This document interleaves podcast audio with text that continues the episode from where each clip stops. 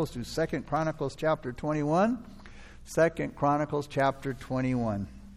And this evening's study is about a good father and a degenerate son. A good father and a degenerate son. We come to a place in the Bible tonight that, in a lot of ways, has a lot of twists and turns. Sin is the reason for its complication because that's what sin does. Sin complicates things, sin brings confusion to life. Sin always makes matters worse. The problem with sin is, one of many, sin attracts a lot of people. You know, it leads them into doing strange things because sin is deceitful. Sin is alluring, it's inviting, it's enticing. Again, basically all the same words, but just different, you know, ways. Uh, it, it draws you in because it seems to be something new, and people are always looking for something new, something exciting, something out of the ordinary.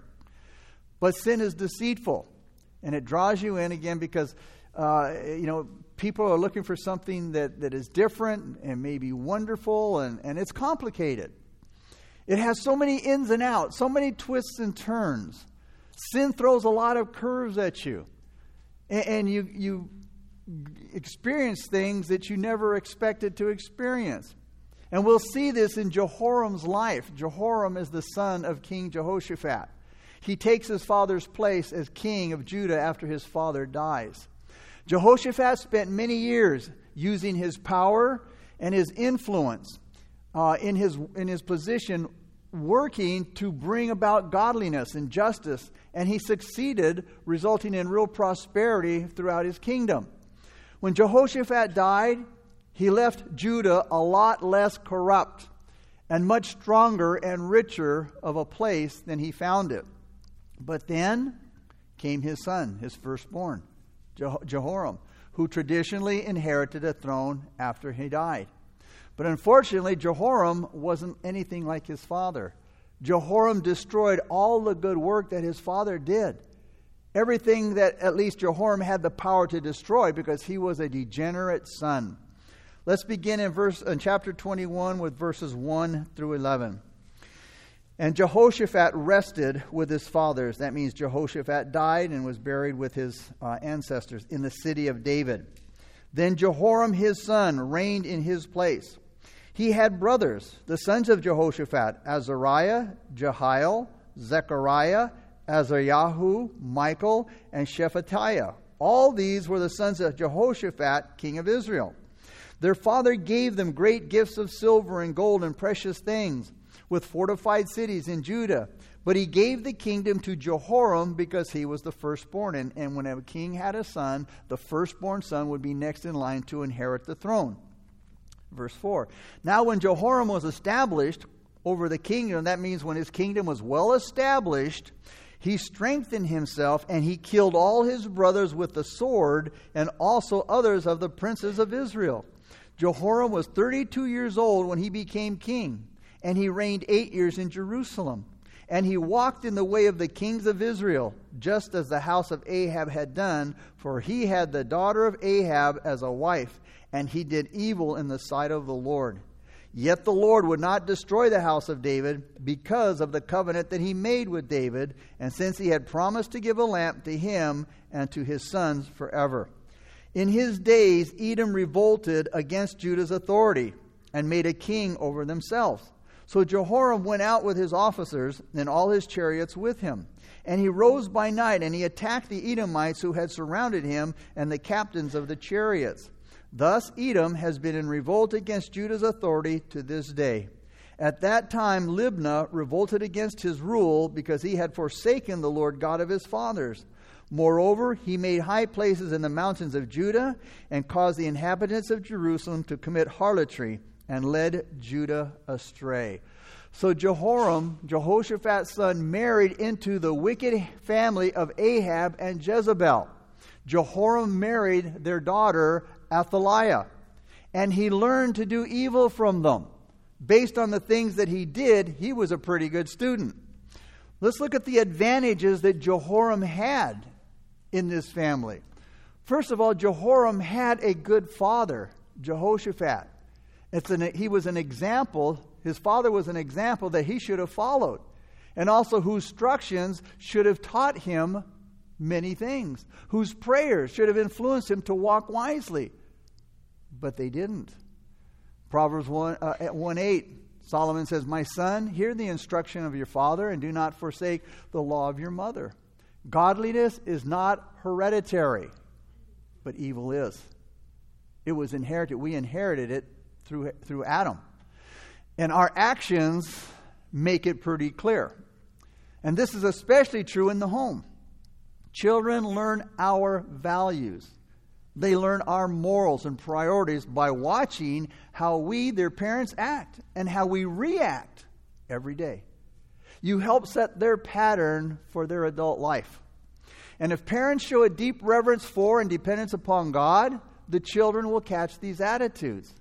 Let them see your reverence for God. Teach them right living by giving the worship of God and the Word of God an important place in your family life. Now, the godly example does not always lead to godliness.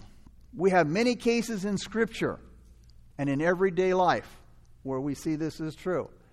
Our children, though they're raised in godly homes and we've done all that we can, and again, you know, we make mistakes, but we've honestly tried to raise them in the ways of the Lord, they still have to make the choice to accept the Lord.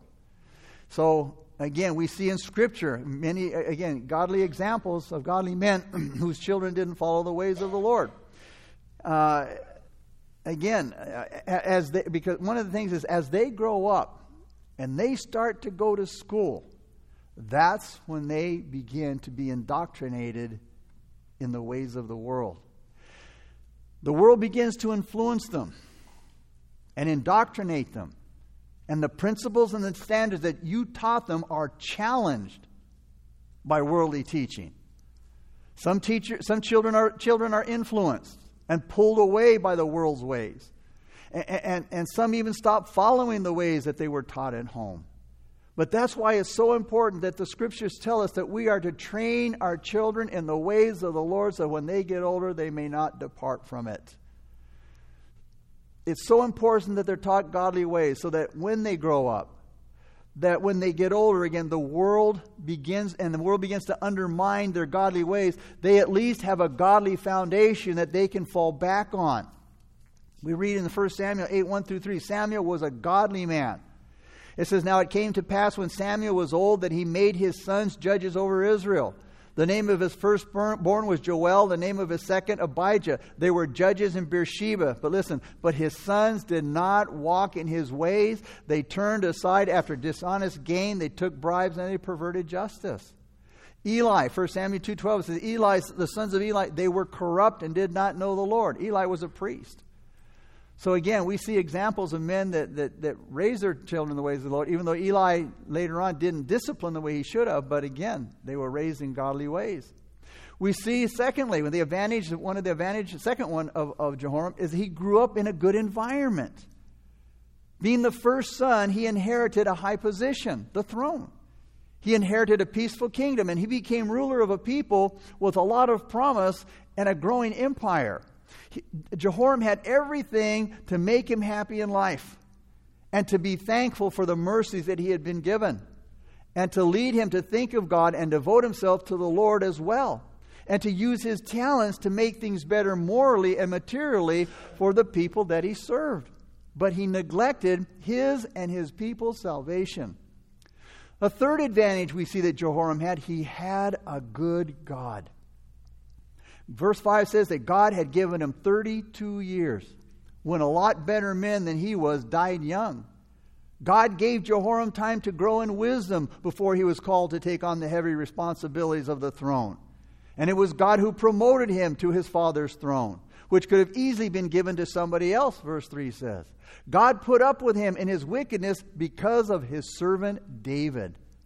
God punished Jehoram by letting the Edom, Edomites revolt, according to verse 8, God stirred up the Philistines and Arabs against him and afflicting him with, an, with a terminal illness. We see in verse 18 that Elijah warned him about. But in spite of all of God's goodness, Jehoram did not walk in the ways of his father, Jehoshaphat, or his grandfather, Asa, but he, he, he walked in the ways of Ahab, the king of Israel. Now let's look at his disadvantages. He had a wicked heart. Even though Jehoram belonged to Judah and he was the son of Jehoshaphat, he was not a child of grace. And his whole life that followed proved that to be true. So it was no surprise that later on Jehoram, the king of Judah, did not resemble at all his father Jehoshaphat in any way, shape, or form. And Paul said in Romans 9, 6 through 7, they are not all Israel who are of Israel, nor are they all children because they are the seed of Abraham. Paul was saying, hey, not all who are born into the nation of Israel were truly members of God's people. Romans 2 28 and 29, Paul says, For he is not a Jew who is one outwardly, but he who is a Jew is one inwardly.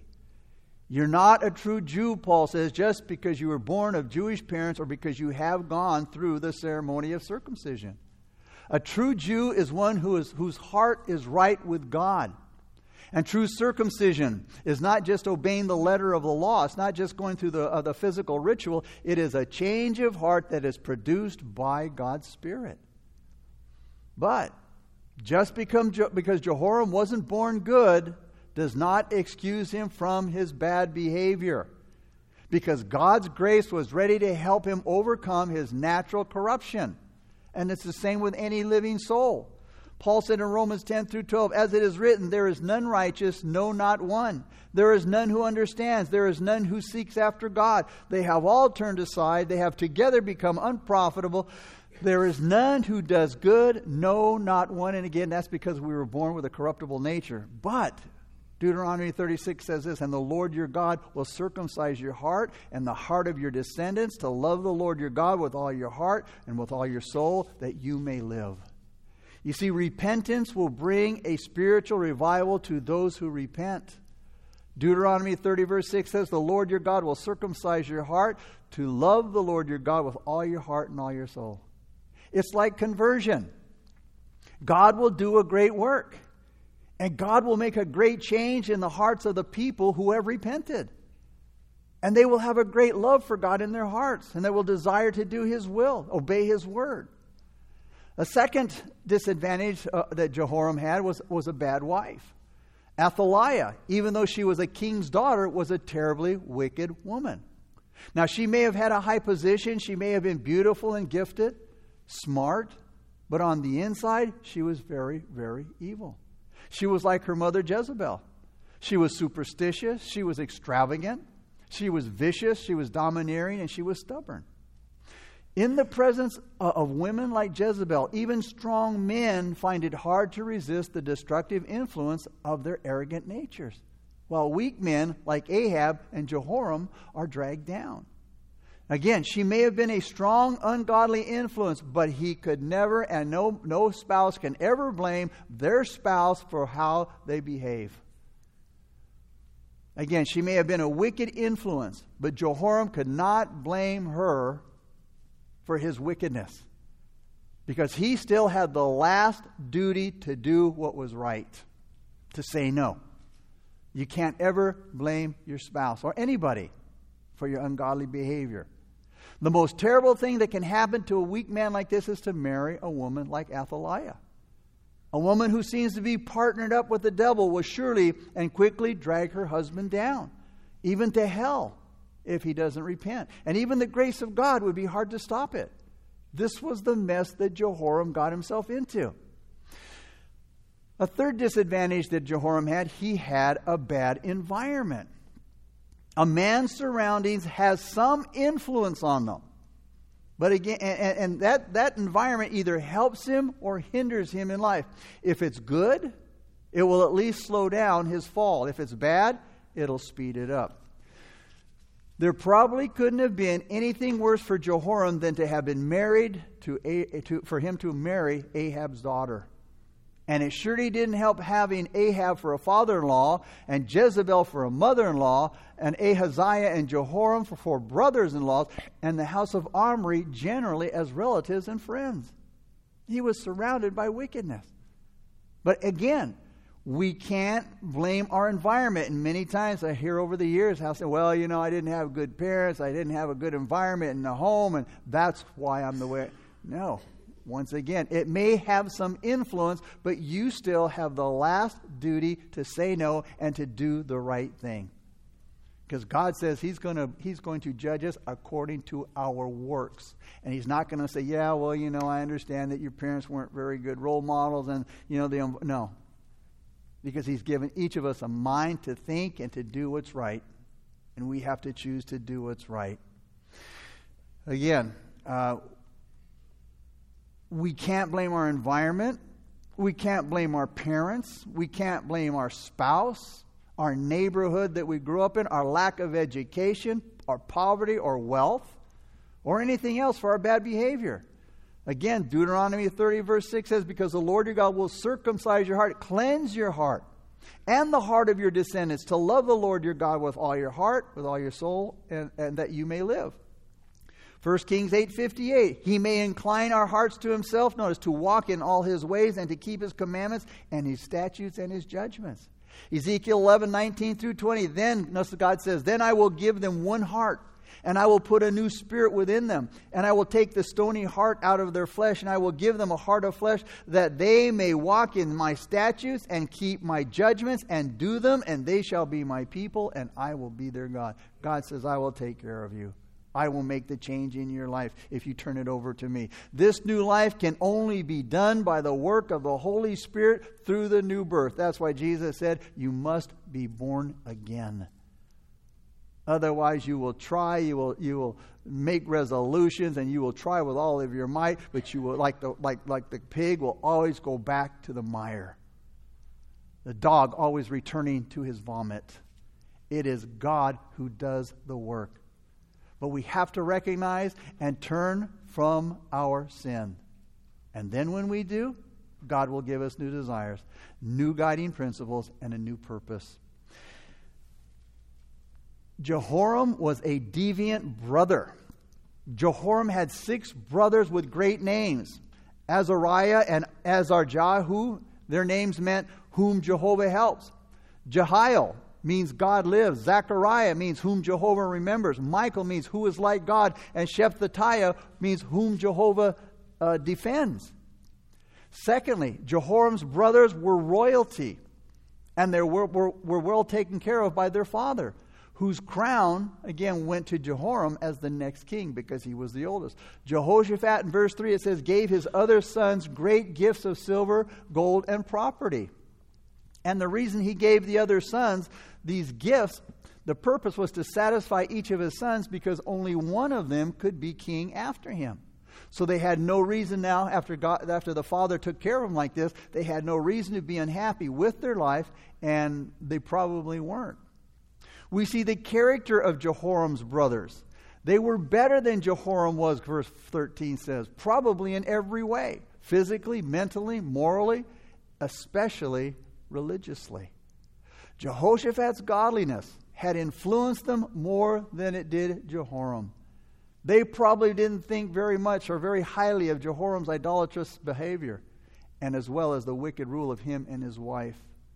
And then we read that Jehoram, again, was a deviant brother. He murders his brothers, all six of them.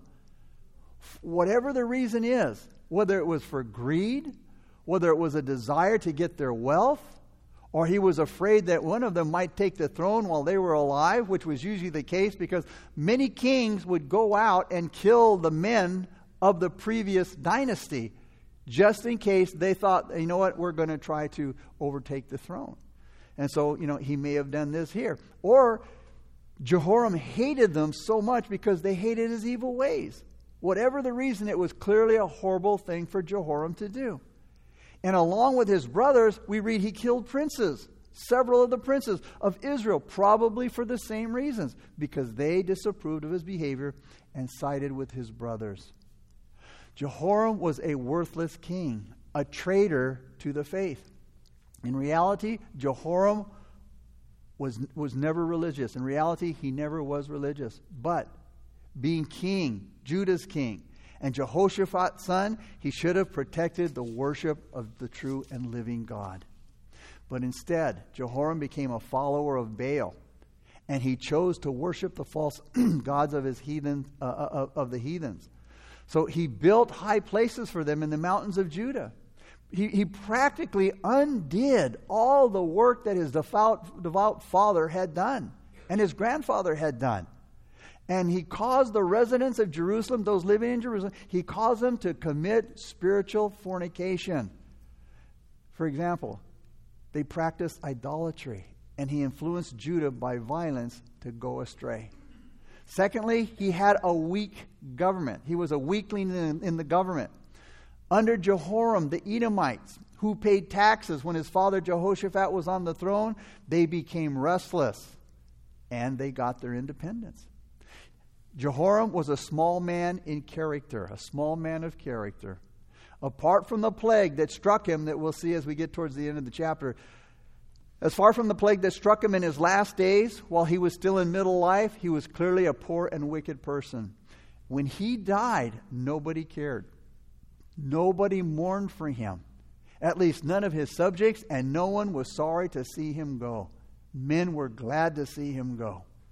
His people didn't build a great funeral fire to honor him like they did for his father and his uh, godly grandfather when they died.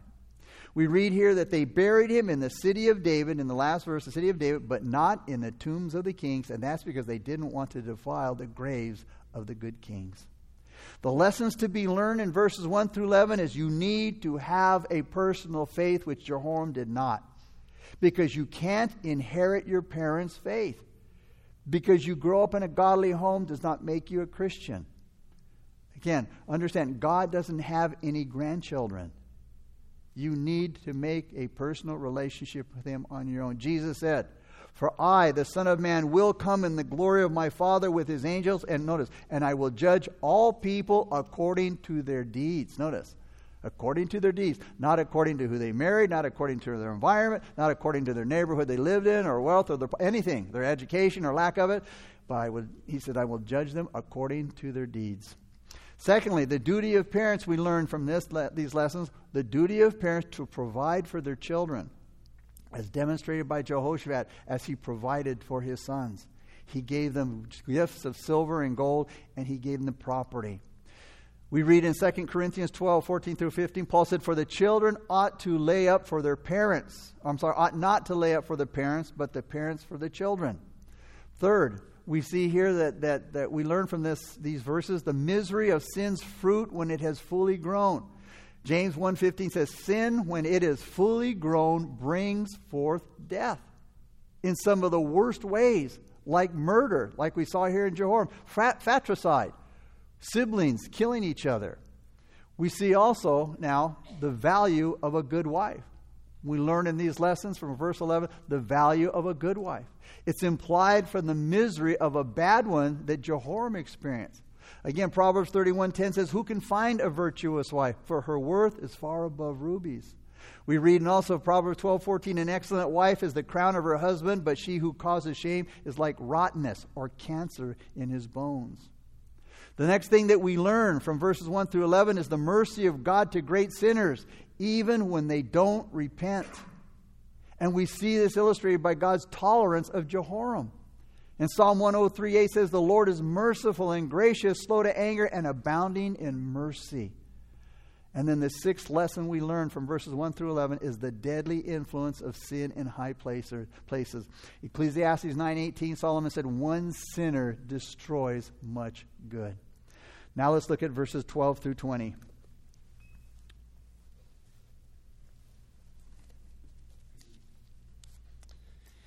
And a letter came to him from Elijah the prophet, saying, Thus says the Lord God uh, of your father David Notice, because you have not walked in the ways of Jehoshaphat your father, or in the ways of Asa his grandfather, king of Judah, but have walked in the way of the kings of Israel, and have made Judah and the inhabitants of Jerusalem to play the harlot like the harlotry of the house of Ahab, and also have killed your brothers, those of your father's household who were better than yourself, Behold, the Lord will strike your people with a serious affliction. Notice how the people suffer as well for the king's poor leadership. He says, uh, He will strike your people with a serious affliction, your children, your wives, and all your possessions. Everybody suffers because of his sin. And you will become very sick with, with a disease of your intestines until your intestines come out by reason of the sickness day by day. Moreover, the Lord stirred up against Jehoram the spirit of the Philistines and the Arabians who were near the Ethiopians. And they came up into Judah and invaded it and carried away all the possessions that were found in the king's house, and also his sons and his wives, so that there was not a son left to him except Jehoahaz, the youngest of his sons. After all this, the Lord struck him in his intestines with an incurable disease. Then it happened in the course of time, after the end of two years, that his intestines came out because of his sickness. So he died in severe pain. And his people made no burning for him like the burning for his fathers. He was 32 years old when he became king. He reigned in Jerusalem eight years, and to no one's sorrow departed. However, they uh, buried him in the city of David, but not in the tombs of the kings. So we see dual charges here brought against Jehoram by Elijah. Jehoram is charged with idolatry. Not only did he forsake the way of Jehoshaphat, his father and his grandfather Asa, and the worship of Jehovah, he turned to worshiping Baal and other idols. Not only did he do that, but he corrupted the whole house of Judah, and they paid the price and caused them, he caused them to commit spiritual adultery like the house of Ahab. The second charge was murder.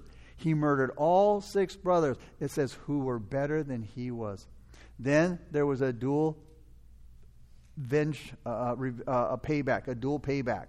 There was a great blow to his people, his house, his wives and children, his property, that is his goods and his substance.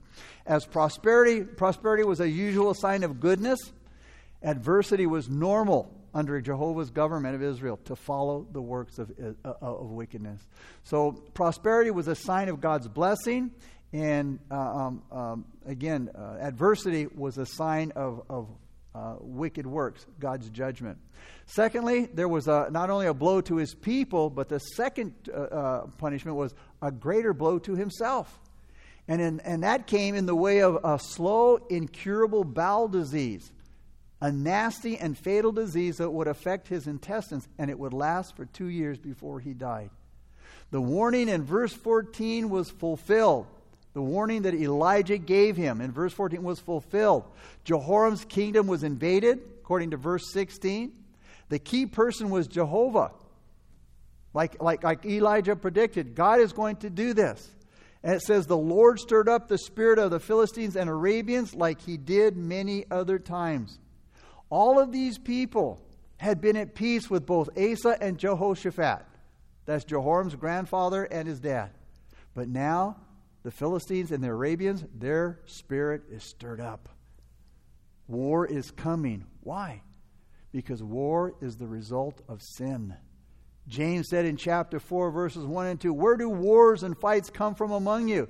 Do they not come from your, for, uh, from your desires for pleasure that war in your members?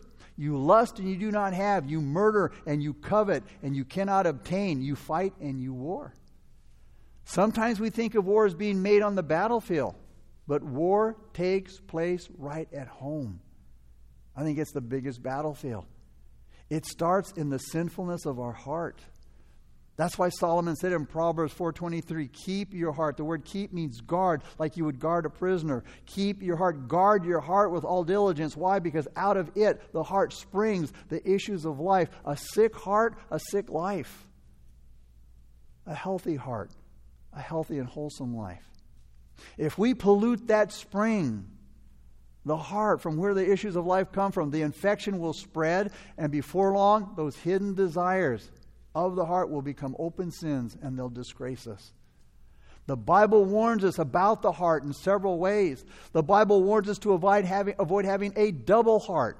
In Psalm 12 2, a hard heart. In Proverbs 28 14, a proud heart. In, in Proverbs 21 4, an unbelieving heart. In Hebrews 3 12, a cold heart. In Matthew 24 12, and an unclean heart in Psalm 51:10. That's why the psalmist says, "Search me, O God, and know my heart."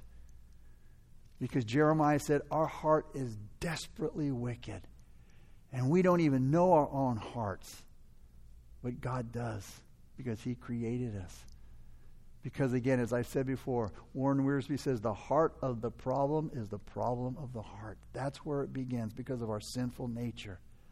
The Bible tells us that God does whatever He pleases. And He does whatever, whatever He pleases in order to accomplish His own wise and sovereign purposes. And He allows things to happen, again, working all things according to the counsel of His will. Secondly, the instruments that God used to accomplish His purpose were the Philistines. They were Israel's longtime enemies. And He stirred up the Arabians here. And these two forces together, the Philistines and the Arabians, occurs in more than, than, than here in, in, in Scripture. They appear in other places. The extent of the invasion is given in the details. The cruel armies, they invited, uh, invaded Judah, and it looks like they captured the capital because they carried away all the possessions that were found in the king's house suggesting that all the property of the palace or all the king's property found in the country, in the cities, in the villages and castles of Judah was taken by the enemy. And let me tell you, it's an example of what Satan will do when he comes in. He will take everything. Everything that you've worked hard for, everything that, that you know that, that God has given you. Man, if if you don't walk with God and you allow Him to come in and, and He has His way, He will take everything from you and He will take it quickly. Also, Jehoram's wives and sons, except for Jehoahaz or Ahaziah, they were prisoners. And in 2 Chronicles 22, he's killed later on. The affliction of Jehoram's body it was some illness. It was either a violent dysentery or some disease of the intestines. But number one, it was sudden. It was sudden. The Lord struck him with some mysterious illness that we can't. It, scripture doesn't tell us directly uh, of a physical cause, so uh, it's believed that it was a supernatural cause. God just said, boom, this is it. Just like when he struck Miriam with leprosy. It was, it was, a, it was a judgment of God. Secondly, Jehoram's uh, judgment was painful. We read that the disease was pain, the disease was painful. Thirdly, it was long and drawn out. His sickness lasted for two years. Fourth, we see that this, this judgment was disgusting. His bowels fell out at the end of two years. And last, it was deadly. He died because of his illness. So his affliction was sudden, it was painful, it was long and drawn out, it was disgusting, and it killed him. Those are the effects of sin. That's what sin will do to you. It will rob everything it can from you physically, and it will take you uh, spiritually as well. Satan will take it all. And what did Jesus say? That Satan came to what? Rob, kill, and destroy. That's his goal. So, in closing, we learn from this Number one, God's knowledge of the past, God's knowledge of characters and the actions of men. We learn from this God's ability to foresee and reveal to men the nature and the tendency of theirs or others' acts. We also learn God's determination to punish those who do wickedly without respect for other people. And we also learn God's resources for carrying out his purpose of judgment or mercy. And it was goodbye to this man Jehoram. It was goodbye to a bad man when he died. The place where they buried him and the lack of respect they had for him at his burial show how much this man was hated. And we'll see in the next chapters that his wife was one of the most hated women who ever reigned. Paul said, For the wages of sin is death but the gift of God is eternal life in Jesus Christ our Lord. You are free to choose whatever you want to do. You are free to choose between living for Jesus or living for the devil. The choice is yours. But don't forget this part you are not free to choose the consequences of your choice. You make the choice, but then the choice makes you. Each of the two masters Jesus and Satan, good or evil, pays with its own kind of wages. The wages of sin and the devil is death and hell. That's all you can expect or hope for in a life spent without God. Christ's wages is eternal life. New life with God that starts on earth and continues forever with God. What choice have you made? Father, thank you for this great chapter, Lord, as always, your word. And Father, the lessons learned from it, God. The examples of what we should do and what we shouldn't do, Lord. Father, help us, God, to see this in the light in which you have shown us, God. And Lord, help us to take your word seriously, God. God, not just words of history or to fill our head with knowledge, Lord, to puff us up, God. Lord, not just for more information, but God, that your word would transform us, God, making us into the image of Christ, Lord. Help us to grow in the grace and the knowledge of Christ. Help us to move on to maturity, Lord. Father, help us to no longer drink from the bottle, Lord. As Paul said, many should be teachers by now, but he still had to feed them milk. They were still spiritually dull. God, help us to eat the solid meat of your word and to grow, to move beyond our baby steps, that we might walk and then run for the Lord, running the race. Maybe you're here tonight and you haven't made the choice to follow Christ. That being the case, you're following the devil, whether you admit to it or not. Because the Bible says that Jesus said, You're either for me or against me. There's no neutral ground, there's no in the middle of the road. You're either with him or against him. The worship team's going to lead us in a song of worship. And this time is for you. If you have not accepted Christ as your Lord and Savior, but God's Word has spoken to you through the Spirit, the Spirit has touched your heart. And you want to be like, like Jehoshaphat, a godly man that did godly things. And you don't want to be a Jehoram who was murderous, vicious, all about himself. Then, as we worship, you get up out of your seat, you make your way down the aisles towards the steps up front, and I'll meet you there. And when the song's over, we'll pray together a simple prayer of faith.